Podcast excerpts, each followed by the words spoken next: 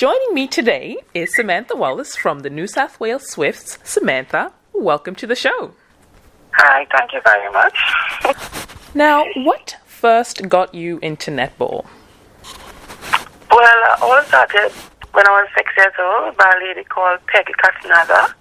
She was a former national goal shooter in Trinidad and Tobago. She played with Jean Pierre at those time when Trinidad first won their first medal in the World Cup.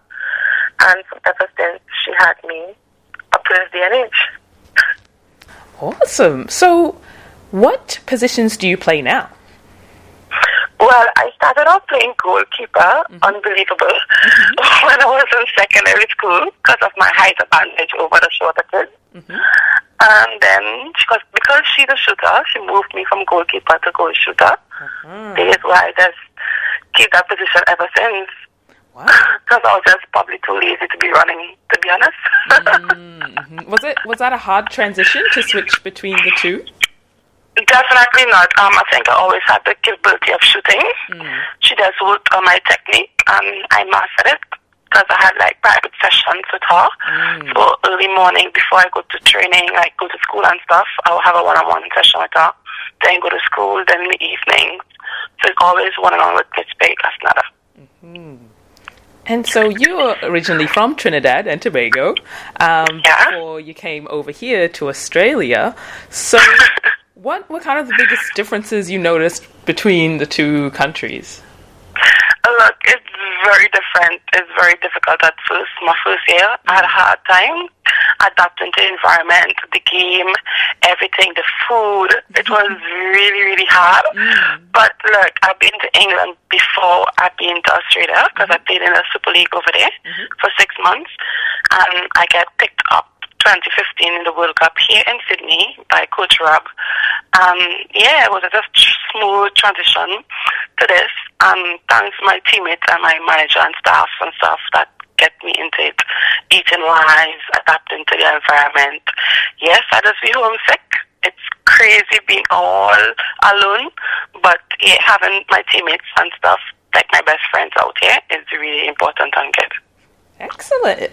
And so, what is it like playing pro netball? As you said, you were at the Netball World Cup and you've also been in Super Netball tournaments. Look, like, I just tell everyone this wasn't my dream, be honest. I never dream about playing professional. Mm-hmm because I play different sports as well. I'm a volleyballer, basketballer, I did track and field, oh, wow. and I'm a netballer.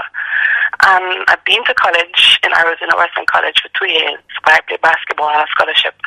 So I had a choice either I wanted to further my career in basketball or netball has had my love ever since. Mm-hmm. So I just decided to stick it out. Mm-hmm. And as I said, God first and everything will just unfold for itself. This was never my dream. Mm-hmm. I just get the call and I just walk in a direction. So, what is your routine like? Do you train kind of every day or is it? Oh, definitely. um, so, right now, our schedule is like Monday, mm-hmm. Tuesday, Wednesday. Um, Thursday day off, Friday, Saturday, Sunday day off. Mm. So like on a Monday we'll have court session then gym. Mm. So we finish by one o'clock. Then Tuesdays we have weights and conditioning. Finished like around 12 mm-hmm. So it's just pretty much the same thing basically every day. Like it's intense mm-hmm. compared to last year. Mm-hmm. It's full on, but I'm loving every minute. I'm up for the challenge to see to push myself.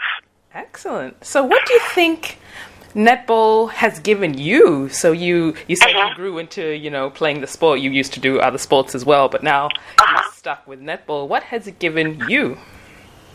Well, I think it's given me the opportunity to travel the world because, mm. as I said, I, well, I've been playing netball since I was 14 in the senior national team mm-hmm. back in Trinidad at the age of 14. Mm-hmm. So I traveled to South Africa, Singapore, all over the country, India, just playing. So, like, netball has offered me so much more. This is my job. This is my bread and butter. Mm. Like, I'm so fortunate to be playing netball and not getting paid for it. So it's something I do love just meeting new people, adapting to, to the new cultures and seeing how people live and stuff. It's just amazing. And just doing this to my family and friends and loved ones back home. Just a sacrifice I'm making and I would not regret one step of it.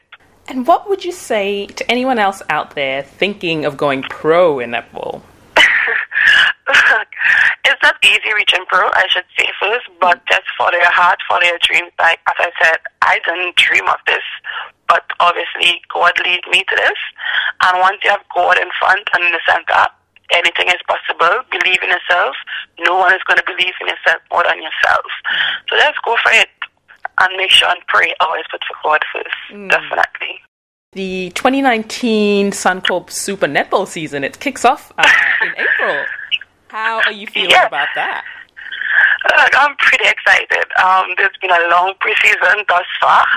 uh, we have games coming up this week coming in. Mm-hmm. Um, it's been tough. Like we did, we done the hard work. It's mm-hmm. just time to go and execute it on the court, April the 28th. Mm-hmm. Um, yeah, I'm pretty excited. Um, my team is pumped. Mm-hmm. We just wish we could click our fingers and the 28th of years.